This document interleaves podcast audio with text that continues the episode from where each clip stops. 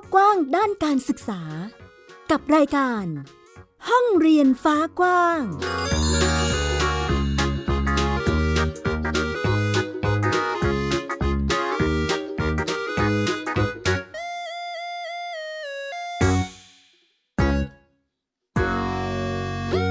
สวัสดีค่ะ ต้อนรับคุณผู้ฟังทุกท่านเข้าสู่รายการห้องเรียนฟ้ากว้าง ดิฉันหมิวอัยดาสนศรีกลับมาพบกับคุณผู้ฟังเช่นเคยนะคะ ติดตามเรื่องราวด้านการศึกษาในหลากหลายมิติกับเราที่นี่เลย www.thaipbspodcast.com หรือว่าจะฟังผ่านแอปพลิเคชัน Thai PBS Podcast ก็ได้เช่นเดียวกันนะคะ ดาวน์โหลดได้ทั้งระบบ iOS แล้วก็ระบบ Android สำหรับวันนี้มีประเด็นอะไรให้ติดตามกันบ้าง ไปฟังค่ะ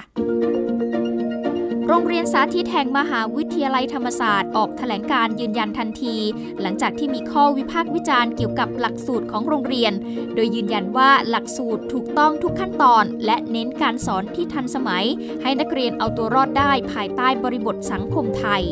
กรมควบคุมโรคแนะผู้ปกครองหลังเด็ก 5-11 ปี ฉีดวัคซีนไฟเซอร์ฝาส้ม ขอให้งดออกกำลังกาย 7 วัน เพื่อป้องกันภาวะแทรกซ้อน สถานการณ์ความเครียดจากการเรียนส่งผลให้เกิดโรคซึมเศร้า จนนำมาสู่ปัญหาการฆ่าตัวตายที่เพิ่มสูงขึ้น ในสถานการณ์โควิด -19 Thai PBS Podcast ำหรับประเด็นในวันนี้ก็มีหลากหลายเลยทีเดียวนะคะ เราก็หยิบเอาประเด็นที่ถูกพูดถึง แล้วก็มีการจับตามองกันอยู่หลายประเด็นเลยทีเดียวอย่างเรื่องที่เกิดขึ้นในช่วงสัปดาห์ที่ผ่านมา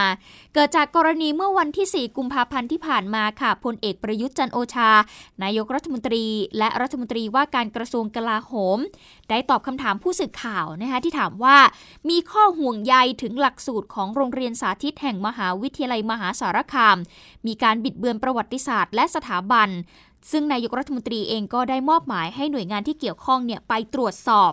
ล่าสุดค่ะทางโรงเรียนสาธิตแห่งมหาวิทยาลัยมหาสารคามก็มีการออกแถลงการ ยืนยันทันทีค่ะ หลังจากที่ มีข้อวิพากษ์วิจารณ์เกี่ยวกับหลักสูตรของโรงเรียน โดยยืนยันว่าหลักสูตรถูกต้องทุกขั้นตอน และเน้นการสอนที่ทันสมัย ให้นักเรียนเอาตัวรอดได้ภายใต้บริบทของสังคมไทยในยุคปัจจุบัน จะเป็นอย่างไรติดตามจากรายงานค่ะ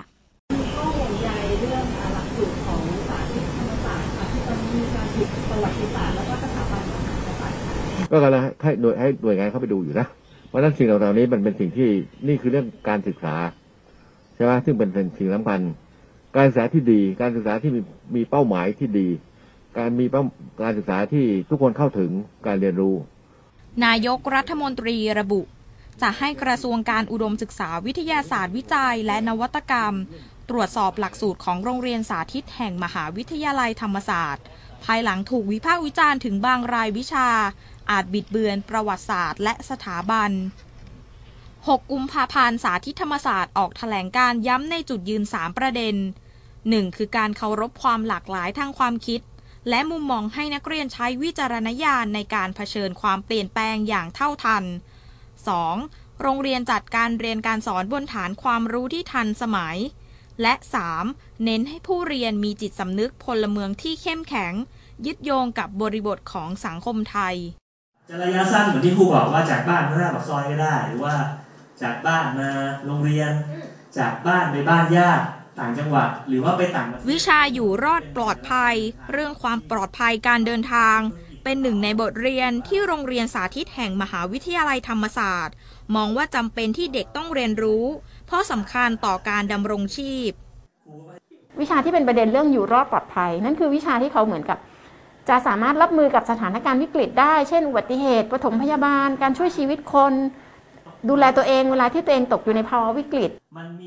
นอกจากวิชานี้แล้ว โรงเรียนยังเปิดสอนรายวิชาที่ต่างจากโรงเรียนทั่วไป เช่นว่ายน้ำเพื่อเอาชีวิตรอด วัยรุ่นศาสตร์ รู้ทันการเงิน เสพสินและกลิ่นเสียง ผู้ประกอบการ รู้เท่าทันสื่อ และวิถีศรัทธา นักเรียนคนนี้เล่าว่า เธอค้นพบตัวเองว่าอยากเรียนต่อ หรือทำอาชีพอะไรตั้งแต่มัธยมต้น ส่วนหนึ่งมองว่า เพราะโรงเรียนเปิดกว้างให้อิสระที่ได้เรียนรู้และฝึกใช้ชีวิตโรงเรียนนี้เปิดโอกาสให้เราได้เลือกเอาเองว่าเราชอบอะไรไม่ชอบอะไร ไม่ได้แบบว่าบังคับไปในทางเดียวกัน ว่าทุกคนจะต้องเอเรียนอย่างนี้อย่างนี้นะ เราเลือกเองได้ มันทำให้เราได้ลองผิดลองถูกว่า เราเหมาะกับวิชานี้ไหมหรือว่าเราไม่เหมาะแล้วเราจะต้องเรียนอะไรต่ออะไรเงี้ยค่ะ ไม่ได้รู้สึกหวั่นไหวเนาะเพราะเราก็มั่นใจอะค่ะ ว่าเราเราเจตนาของเราในการทำงานตรงนี้ ในการสร้างการเรียนรู้ตรงนี้มันเป็นไปเพื่อเจตนาอะไรเป้าหมายอะไร ซึ่งมันเป็นเป้าหมายที่เชื่อว่าทุกคนน่ะก็อยากเห็นน่ะประเทศชาติที่มันเติบโตพัฒนาขึ้นเด็กที่มีคุณภาพเนาะเท่าทันโลกเนาะรู้จักตัวเองเข้าใจผู้อื่นต่างๆ เหล่านี้นะคะ รับผิดชอบต่อสังคมนะคะ ที่จะผลกระทบเนี่ยอาจจะมีบ้างกับตัวผู้ปกครอง เพราะว่าพอข่าวมีข่าวดราม่าเยอะเนี่ยก็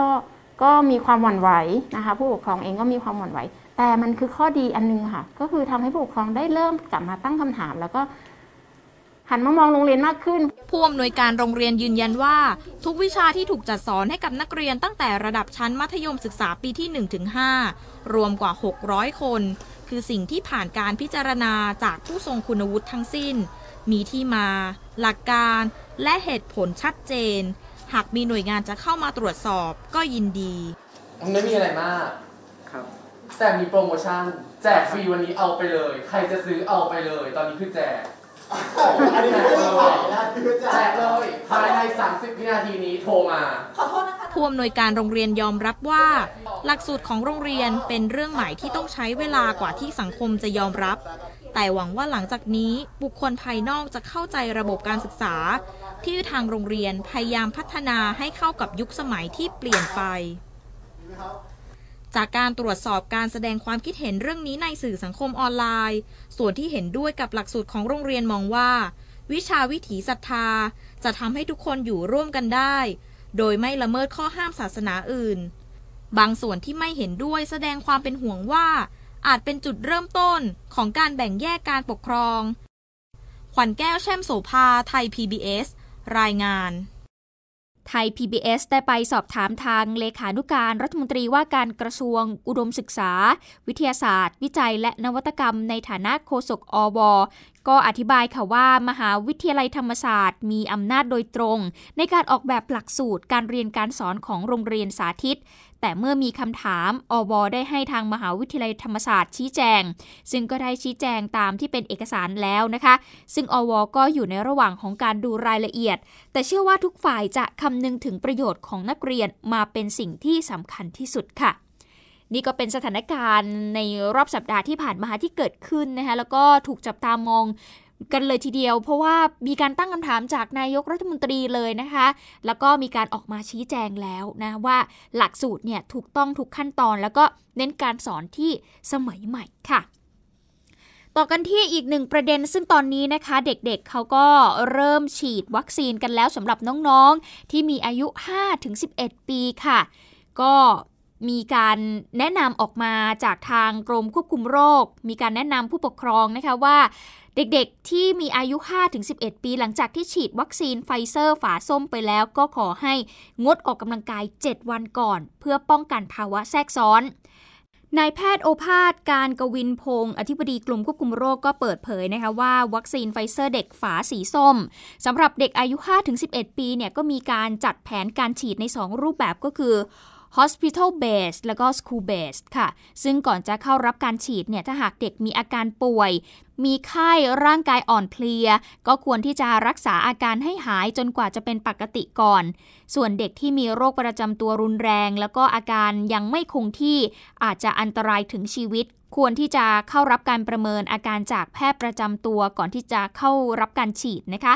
สำหรับหลังการฉีดไปแล้วเนี่ยก็จะมีอาการปวด บวม แดง เฉพาะที่นะคะปวดศีรษะ มีอาการอ่อนเพลียเป็นไข้ ก็จำเป็นจะต้องสังเกตอาการหลังจากมีการฉีดอย่างน้อยใน 30 นาที จากนั้นอาการดังกล่าวก็จะหายไปค่ะหลังจากที่ฉีดครบ 1 สัปดาห์นะคะ โดยผู้ปกครองเนี่ย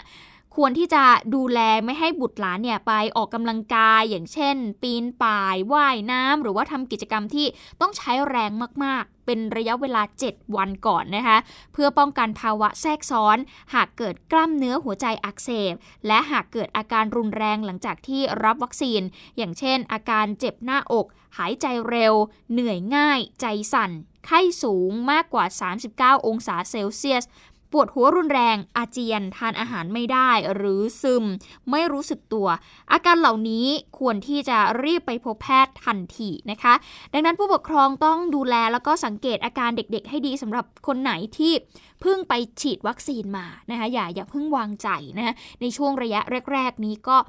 ป้องกันเอาไว้ก่อนนะคะ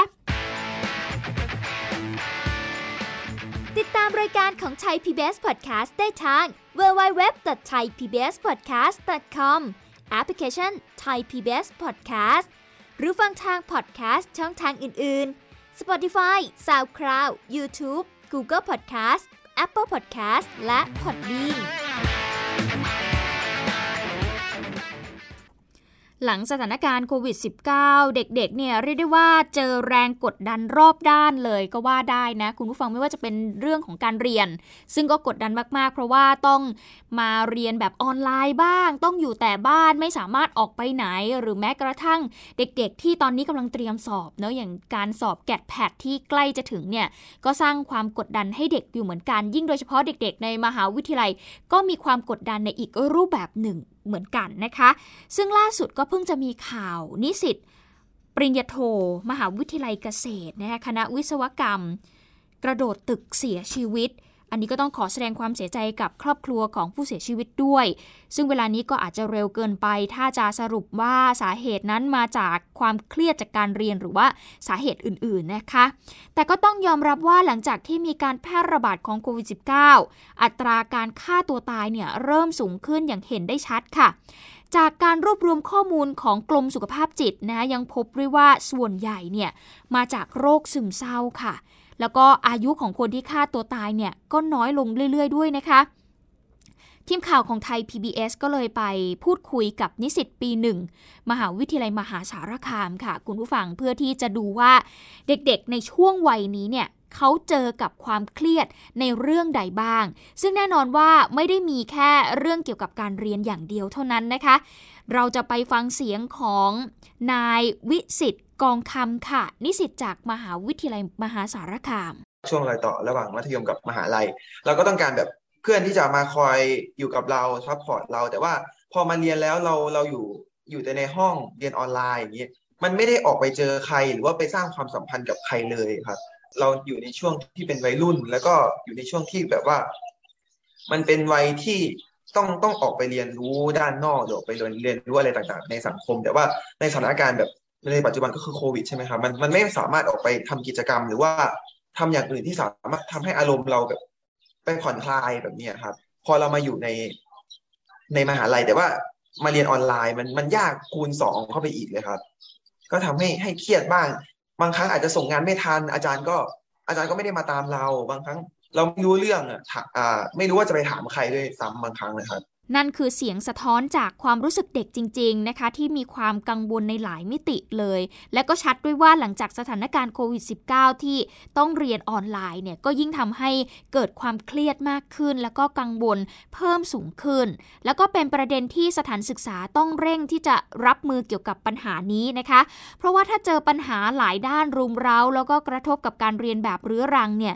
มีแนวโน้มมากๆเลยที่เด็กจะกลายเป็นภาวะซึมเศร้าได้ง่าย และถ้าหากเป็นแบบนั้นจริง ๆ ก็ยิ่งน่าเป็นห่วงมากขึ้นค่ะ ถ้าเกิดเราไปดูข้อมูลจากกรมสุขภาพจิตนะคะเราจะพบว่าอัตราของการฆ่าตัวตายในประเทศไทย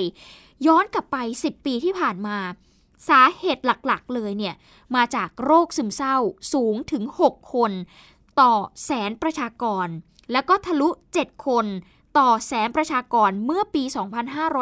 2563 หลังจากที่มีการแพร่ระบาดของโควิด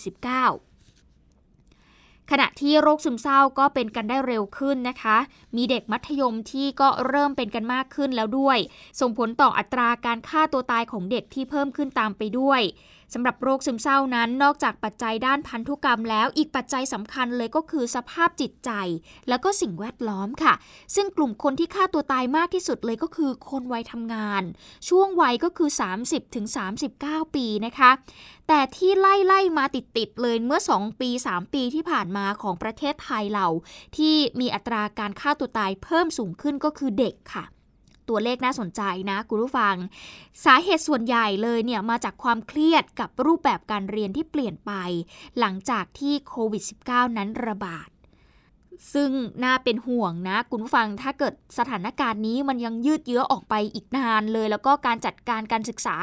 เรายังไม่สามารถที่จะแก้ไขปัญหาได้ดีกว่านี้เนี่ยเด็กๆเนี่ย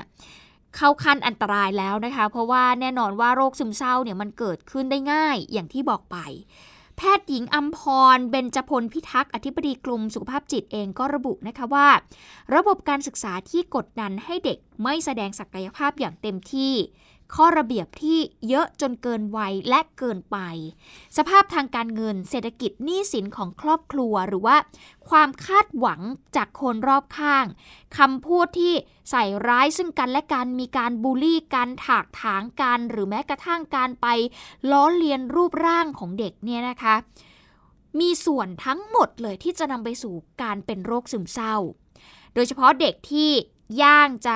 ก้าวเข้าสู่รั้วมหาวิทยาลัยนะคะในช่วงของการแพร่ระบาดของโควิด -19 แล้วก็เปลี่ยนไปเรียนแบบออนไลน์แบบเต็มรูปแบบเนี่ยทำให้พวกเขาไม่ได้เข้าสังคมอย่างที่ควรจะเป็นค่ะ หรือแม้กระทั่งในเด็กเนาะเด็กเนี่ยต้องสร้างจินตนาการให้กับพวกเขานะ เพื่อที่ให้พวกเขาเนี่ยสามารถที่จะค้นหาสิ่งที่ตัวเองชอบ หรือความฝันของพวกเขานะคะแต่ก็ไม่สามารถที่จะทำได้ เพราะว่าอะ เรียนก็ต้องเรียนออนไลน์ เล่นกับเพื่อนก็เล่นไม่ได้ อยู่แต่บ้านใช่ไหมคะ ไม่มีโอกาสได้ออกไปเผชิญกับโลกกว้าง แถมยังมีข้อจำกัดในเรื่องของช่วงวัยด้วย อย่างล่าสุดเนี่ยกรณีที่เด็กวัยอนุบาลร้องไห้ แล้วก็ถ้าเกิดไปสอบใช่ไหมคะกรณีนี้เราน่าจะเคยได้ยินกัน ถ้าเกิดร้องไห้ก็จะถูกหักคะแนน อันนี้เนี่ย แพทย์หญิงอัมพรก็ตั้งข้อสังเกตนะคะว่าเป็นการใช้อำนาจ ในฐานะครูกับนักเรียนมากเกินไปหรือไม่ ก็ต้องดูว่าทางกระทรวงศึกษาธิการจะแก้ไขเรื่องนี้อย่างไรในระยะยาวค่ะ ซึ่งแพทย์หญิงอัมพรก็ยังแนะนำให้สังเกตนะคะ ซึ่งมี 4 สัญญาณสำคัญเลยของคนที่จะป่วยเป็นโรคซึมเศร้าเนี่ย เราสามารถที่จะสังเกตได้แล้วก็สามารถที่จะช่วยเหลือได้อย่างทันท่วงที โดยการสังเกต 4 สัญญาณดังนี้ค่ะหนึ่งเลยก็คือการเปลี่ยนแปลงทางความคิด ใครที่เริ่มรู้สึกว่าตัวเองเนี่ยไร้ค่าคิดถึงแต่เรื่องความตาย พูดแต่เรื่องความตายอะไรเงี้ยค่ะ นี่อาจจะเป็นสัญญาณบางอย่างที่เขากำลังจะบอกเราว่า เอ้ยเขาอยู่ในสภาวะที่ไม่โอเคนะ อาจจะเข้าข่ายการเป็นโรคซึมเศร้าได้ 2 ก็คือเปลี่ยนแปลงทางการเรียนรู้หรือการทำงาน ก็จะมีอาการคือไม่สนใจสิ่งแวดล้อม ไม่มีสมาธิ แล้วก็การตัดสินใจเนี่ยแย่ลง อันนี้ก็เป็นสิ่งที่สังเกตได้นะคะสก็คือการเปลี่ยนแปลงทางอารมณ์ค่ะ รู้สึกซึมเศร้า หงุดหงิด กระวนกระวาย หรือบางครั้งก็ร้องไห้อย่างไม่มีเหตุผลก็มีนะคะ อารมณ์ต่างๆ เหล่านี้เนี่ยก็อาจจะเป็นสัญญาณได้ 4. ค่ะ การเปลี่ยนแปลงไปอย่างเด่นชัดก็คือ มีภาวะนอนไม่หลับ ความสัมพันธ์กับบุคคลอื่นๆ แย่ลง สี่สัญญาณนี้อาจจะบ่งบอกได้ว่าคุณกำลังก้าวเข้าสู่การเป็นโรคซึมเศร้าก็เป็นได้ ใครที่รู้สึกว่าตัวเองเนี่ยมีอาการเข้าข่าย 4 ข้อนี้ลองไปปรึกษาแพทย์ดูก็ได้นะคะ เราจะได้รักษาได้อย่างทันท่วงทีซึ่งข้อมูลนี้ก็ไปสอดคล้องกับ ผู้ช่วยศาสตราจารย์นายแพทย์ พนพเกตมานค่ะ เป็นผู้เชี่ยวชาญด้านจิตเวชศาสตร์ เด็กและวัยรุ่น ก็ยืนยันค่ะว่าปัจจัยที่ทำให้เด็กเนี่ยฆ่าตัวตาย ส่วนใหญ่มาจากภาวะซึมเศร้ามากที่สุด แล้วก็มีแนวโน้มที่จะเกิดกับเด็ก ที่มีอายุน้อยลงเรื่อยๆนะคะ สาเหตุสำคัญมาจากการเลี้ยงดูของครอบครัว แล้วก็สภาวะแวดล้อมในสถานศึกษาที่อาจจะกดดัน มีการแข่งขันกันมากเกินไป แล้วก็ไม่เอื้อต่อการสร้างภูมิคุ้มกันทางใจค่ะ คุณหมอเองก็มีข้อเสนอเร่งด่วนให้กับสถานศึกษานะคะ ให้ไปเน้นเรื่องของการสร้างภูมิคุ้มกันทางใจ ให้สำคัญต่อสุขภาพจิตของเด็กให้มากที่สุด ในช่วงที่สังคมเนี่ยกำลังเผชิญกับปัญหาในหลาย ๆ มิติ เดี๋ยวเราลองไปฟังเสียงของผู้ช่วยศาสตราจารย์นายแพทย์ พนมเกตมานค่ะ สังคมการเรียนรู้การศึกษาของเราเนี่ยมันขาดตัวนี้เยอะเลยนะ ก็คือเรากำลังไปเน้นเรื่องวัตถุมาก เรื่องจิตใจน้อย เด็กเราก็จะเผชิญความเครียดได้ต่ำลงเรื่อยๆทีนี้ซึมเศร้าแล้วไม่ได้รับการช่วยเหลือ ก็จะกลายเป็นเรื้อรังแล้วก็อาจจะมีคนจำนวนหนึ่งโรคซึมเศร้าเนี่ย ที่ที่เบื่อชีวิตแล้วก็คิดอยากตาย เพราะเป็นอาการที่รุนแรงของโรคซึมเศร้าที่ไม่ได้รับการรักษา ช่วงนี้ผมคิดว่าโรงเรียนน่าจะกลับมาสนใจในเรื่องสุขภาพจิตของนักเรียน มันจะช่วยทั้งเรื่องออการเสริมสร้างแล้วก็ป้องกัน และค้นหาเด็กที่เริ่มมีภาวะนี้เร็วๆนะถ้าโรงเรียนหรือมหาลัยเรามีระบบตรงนี้นะครับ เราจะค้นพบได้เลยว่ามีเด็กคนไหนบ้างที่มีความเสี่ยง แล้วรีบช่วยเหลือสักก่อนหลังเหตุการณ์นิสิตมหาวิทยาลัยเกษตรนะคะกระโดดตึกแล้วก็เสียชีวิตเนี่ยทางทีมข่าวไทย PBS เองก็ได้มีโอกาสไปพูดคุยกับอาจารย์ เอื้ออนุชถนอมวงนะคะ อาจารย์ประจำภาควิชาจิตวิทยาคณะสังคมศาสตร์ และคณะกรรมการดูแลศูนย์สุขภาวะนิสิต KU Happy Place นะคะมหาวิทยาลัยเกษตรศาสตร์เองก็บอกว่า ศูนย์ลักษณะนี้เนี่ยมีอยู่ในหลายมหาวิทยาลัยค่ะ เพราะว่าช่วงวัยรุ่นเนี่ยจะเป็นวัยที่คาบเกี่ยวกับการโตไปสู่การเป็นผู้ใหญ่ ปัญหาส่วนตัวทั้งในเรื่องครอบครัว ความรักแล้วก็การปรับตัวกับเพื่อน ล้วนเกี่ยวโยงแล้วก็กระทบกับเรื่องการเรียน ซึ่งเป็นภารกิจหลัก จากการเก็บข้อมูลของมหาวิทยาลัยเกษตรศาสตร์นะคะก็พบว่าเกินกว่าครึ่งเลยหรือประมาณ 48%เป็นเรื่องเรียนแล้วก็ ช่วงที่พบความเครียดหนักหน่วงที่สุดเนี่ยก็จะเป็นช่วงปี 3 แล้วก็ปี 4 เพราะว่าเป็นช่วงรอยต่อของวัยเรียนกับวัยทำงาน ก็มีการสอบ มีภาวะกดดัน ซึ่งจะเป็นส่วนหนึ่งที่จะไปกระตุ้นความเครียดของเด็กๆนะคะ โดยมองว่าแต่ละชั้นปีเนี่ยก็จะมีปัญหาที่แตกต่างกันออกไปของมหาวิทยาลัยเกษตรศาสตร์เนี่ย อย่างที่บอกไปมี KU Happy Place ซึ่งเป็นศูนย์ดูแลช่วยเหลือเด็กด้านสุขภาพจิต ซึ่งนิสิตสามารถที่จะ walk in เข้ามาได้เลยนะคะ โดยเฉพาะกรณีเร่งด่วนอย่างเช่น มีอาการทางจิตชัดเจน อย่างหูแว่วประสาทหลอน หรือว่ามีความคิดที่จะอยากฆ่าตัวตาย อันนี้ต้องช่วยเหลือให้ทันท่วงทีซึ่งสถิติ 5 ปีย้อนหลังเนี่ยก็พบว่านิสิตขอเข้ารับการปรึกษาเพิ่มสูงขึ้นเรื่อยๆ ค่ะ โดยเฉพาะหลังโควิด -19 จากปี 2562 เนี่ยอยู่ที่ 664 คน ปี 2563 เพิ่มขึ้นเป็น 800 คนค่ะ และปี 2564 อยู่ที่ 898 คน ซึ่งกลไกนี้ก็ถือเป็นภารกิจหลักของมหาวิทยาลัยค่ะ ที่ต้องดูแลคุณภาพชีวิตควบคู่ไปกับการให้ความรู้ เพราะว่าท่านนิสิตอยู่ในสถาบันอย่างไม่มีความสุขหรือว่าเรียนแล้วก็เจ็บป่วยเนี่ยก็ถือว่าไม่ใช่ความสำเร็จของสถาบันการศึกษาด้วยนะคะ ก็เป็นสถานการณ์ที่เกิดขึ้นที่น่าเป็นห่วงในตอนนี้ค่ะ กับปัญหาเรื่องของการฆ่าตัวตาย มีภาวะซึมเศร้านะคะคุณผู้ฟังยิ่งโดยเฉพาะช่วงนี้โควิด -19 กดดันมากสำหรับเด็กๆ หลาย ๆ คนนะ แล้วก็เขาอาจจะรู้สึกเครียดจากการเรียน ดังนั้น ต้องสังเกตตัวเองให้ดีๆนะคะ ทุกปัญหาเชื่อว่ามีทางออกเสมอ เพียงแต่ว่าจะสามารถรับมือกับมันได้อย่างทันท่วงทีหรือไม่ค่ะ ติดตามข่าวสารและความเคลื่อนไหวของไทย PBS Podcast ได้ทาง Facebook, YouTube, Instagram และ Twitter เพียงเซิร์ชคำว่าไทย PBS Podcast ส่งท้ายคุณผู้ฟังกับเรื่องราวของเส้นทางเด็กฝึกไทยนะคะช่วงนี้กระแสของ K-POP T-POP ของเราเนี่ยค่อนข้างที่จะมาแรงเลยทีเดียว แล้วก็เด็กไทยของเราเนี่ยมีความสามารถไม่แพ้กับชาติอื่น ๆ เลยละค่ะ ตอนนี้กระแสเรื่องของแทกูไลหรือว่าศิลปินไทยในแวดวงเคป๊อปก็ยังคงมาแรงอย่างต่อเนื่องนะคะ ยิ่งโดยเฉพาะตอนนี้เนี่ยมีโอกาสมากเลย เพราะว่ารุ่นพี่เนี่ยไปช่วยปูทาง อีกมุมเด็กไทยก็ฝึกฝนจนมีความสามารถหลายด้านค่ะ พร้อมที่จะไปแข่งขันกับเพื่อนๆในหลาย ๆ ชาตินะคะ แต่เส้นทางกว่าจะได้เดบิวต์นี่ก็ไม่ง่ายนะ เพราะว่าต้องอาศัยปัจจัยหลายอย่าง เราจะไปติดตามเรื่องนี้กันค่ะ กับคุณวันนิตาวิมลเกตค่ะ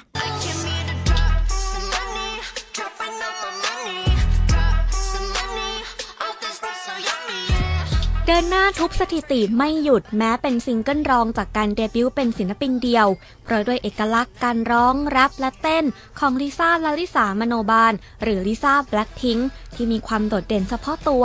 ทำให้ Money กลายเป็นเพลงฮิตระดับโลกในเวลาเพียงไม่กี่เดือน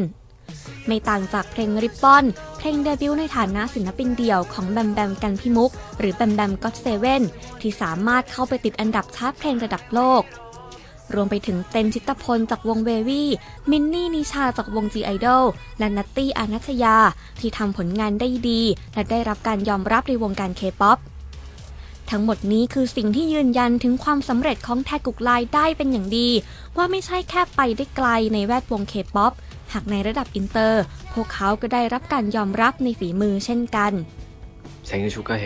ส่วนคนที่เป็นกระแสมาแรงสุดในนาทีนี้ ก็คงหนีไม่พ้นว่าที่แทกุกไลคนใหม่ยอชยงศิลที่เพิ่งจะเปิดเผยตัวว่าเป็นหนึ่งในเทรนนี่เอ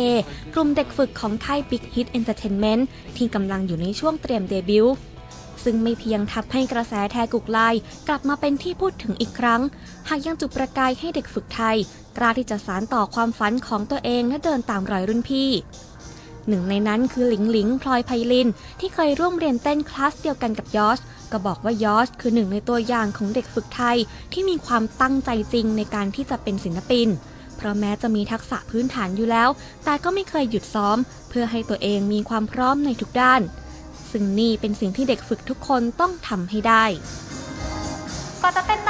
้สเต็ปเป๊ะแล็อกท่าได้แบบนี้นะคะ สิ่งสำคัญที่ต้องมีก็คือความตั้งใจและความมีวินัยค่ะ ต้องหมั่นฝึกซ้อมอยู่ตลอด เพราะถ้ายิ่งฝึกซ้อมเยอะ skill ที่อัปเกรดขึ้น ก็จะกลายเป็นโอกาสทำให้เดินตามเส้นทางความฝันในการเป็นศิลปิน หรือทำงานในวงการบันเทิงได้ง่ายขึ้นค่ะ เราดูทักษะพื้นฐานก่อนเลยครับร้องเต้นอีกอันหนึงก็คือเราต้องพัฒนาบุคลิกภาพ ผมมองว่าสมัยก่อนนะครับ โอกาสเยอะกว่าครับ เพราะว่าด้วยคือด้วยตลาดเคป๊อปครับยังไม่ได้โตเท่าปัจจุบันครับ การรับคนหรือผู้แข่งขันในแบบตลาดตรงเนี้ยครับผมก็จะยังไม่เยอะเท่าปัจจุบัน เคยเรียนเต้นกับพี่ยอร์ชด้วยตอนนั้นเออเขาแบบ shine มากๆ แล้วก็เป็นคนมีพื้นฐานอะไรอย่างนี้ที่สำคัญสำหรับหนูเนาะก็แบบความสามารถอะไรอย่างเงี้ยค่ะ ร้องเพลงแรปเต้น perform บนเวทีมันไม่ใช่แค่ความสามารถแต่แบบต้องมีเสน่ห์ด้วยอะไรอย่างงี้แบบ train กันหนักมากๆ เป็นไอดอลของผมในส่วนหนึ่ง ผมรู้สึกนับถือในทางด้านแบบว่าเอ่อ ประสบการณ์เขาความพยายามของเขา dedication หรือว่าการที่แบบว่ามุ่งมั่นของเขาที่จะแบบว่าไปถึงจุดหมายปลายทางของเขาได้ หนึ่งในคนเบื้องหลังที่ผลักดันเด็กไทยไปตลาดเคป๊อปคือแบงค์ชินดนัยภูวกุล ที่มากกว่าการเป็นเจ้าของโรงเรียนสอนเต้น B House Studio คือการเป็นพี่ชายของแบมแบม GOT7ด้วยประสบการณ์ทั้งหมดและภาพความสำเร็จของน้องชายทำให้เขาเห็นธงที่ปลายทางค่อนข้างชัด แต่การจะปั้นเด็กสักคนไปถึงตรงนั้นคือความท้าทาย ทั้งการแข่งขันที่สูงขึ้น และชีวิตก่อนเป็นดาวที่ต้องรับแรงกดดันให้ไหวแบงค์ยังเล่าว่าเด็กไทยหลายคนต้องดิ้นรนส่งตัวเองไปออดิชั่นตามค่ายดัง ที่ล้วนต้องลงทุนตั้งแต่ตั้งไข่ ซึ่งในมุมของครูสอนเต้นก็มองว่าบ้านเรายังขาดรากฐานที่ดี โดยเฉพาะพื้นที่ฝึกที่โชว์ และการผลักดันอย่างเต็มรูปแบบ ซึ่งน่าเสียดายที่ต้องปล่อยกระแสทีป๊อปไป ทั้งๆ ที่มีโอกาสเติบโตมากกว่านี้ทีป๊อปมันมี stage ให้เราเห็นเยอะมากๆ แล้วก็มีแบบชาร์ตเพลง วงการเพลงแบบ เออเวทีให้โชว์ศักยภาพมากกว่า แล้วก็มีพื้นที่สื่อแบบสำคัญมากๆ แล้วก็อยากให้แบบหลาย ๆ ภาคส่วนเข้ามา support ตรงนี้เยอะกว่านี้ค่ะคนไทยแบบมีศักยภาพเยอะมากๆ แต่ยังไม่ได้มีโอกาสได้ shine มากขนาดนั้นเกาหลีครับภาครัฐเขาเขาช่วยเยอะ ในขณะที่ของไทยครับมันเป็นของกลุ่ม investor และกลุ่มนายทุน เท่านั้นที่สามารถแบบสู้ด้วยตรงนี้ได้ครับทางทางภาครัฐนะครับไม่ได้แบบ support อะไรขนาดนั้น หรือเวทีของภาครัฐที่มีให้ ผมมองว่าแบบเป็นจุดที่ เปิดแบบเปิดตลาดไม่ได้ คือทางทางภาครัฐไม่ต้องลงเงินก็ได้ครับ แต่ว่าอย่างน้อยคือแบบช่วยเปิดถนนได้กว้างขึ้นกว่านี้ครับเขาพวกเขาสามารถทำได้ ไม่เพียงมีความหวังว่าอยากให้อุตสาหกรรมบันเทิงในไทย ได้รับการสนับสนุนจากภาครัฐ หากในมุมของเด็กฝึกไทย ยังหวังให้สังคมเปิดใจและยอมรับในฝันของพวกเขามากขึ้น เพราะแม้จะมีกลุ่มแฟนคลับส่วนหนึ่งที่พร้อมผลักดัน หากเส้นทางความสำเร็จที่ต้องแลกมาด้วยพลังกายพลังใจ ถ้ามีคนที่พร้อมจะเข้าใจและเดินไปด้วยกัน ความฝันของพวกเขาก็ยิ่งมีเปอร์เซ็นต์เป็นจริงได้มากขึ้น วันนี้ตาวิมลเกตไทย PBS รายงาน และนี่คือเรื่องราวทั้งหมดของห้องเรียนฟ้ากว้างในวันนี้นะคะ อัปเดตสถานการณ์การเรียนรู้ของเด็กๆ รวมไปถึงปัญหาที่เกิดขึ้น ในแวดวงด้านการศึกษาด้วยนะมาเล่าให้คุณผู้ฟังได้ติดตามกันว่า สถานการณ์ของการเรียนตอนนี้เป็นอย่างไรแล้วบ้างนะคะ เอาละหมดเวลาแล้วค่ะติดตามกันได้ในครั้งหน้า ที่นี่เลย www.thaipbspodcast.com มิวอัยดาสนศรีขอตัวลาไปก่อน สวัสดีค่ะ ติดตามรายการได้ทางเว็บไซต์และแอปพลิเคชันของไทย PBS Podcast Spotify SoundCloud Google Podcast Apple Podcast และ YouTube Channel ไทย PBS Podcast Thai PBS Podcast. View the world via the voice.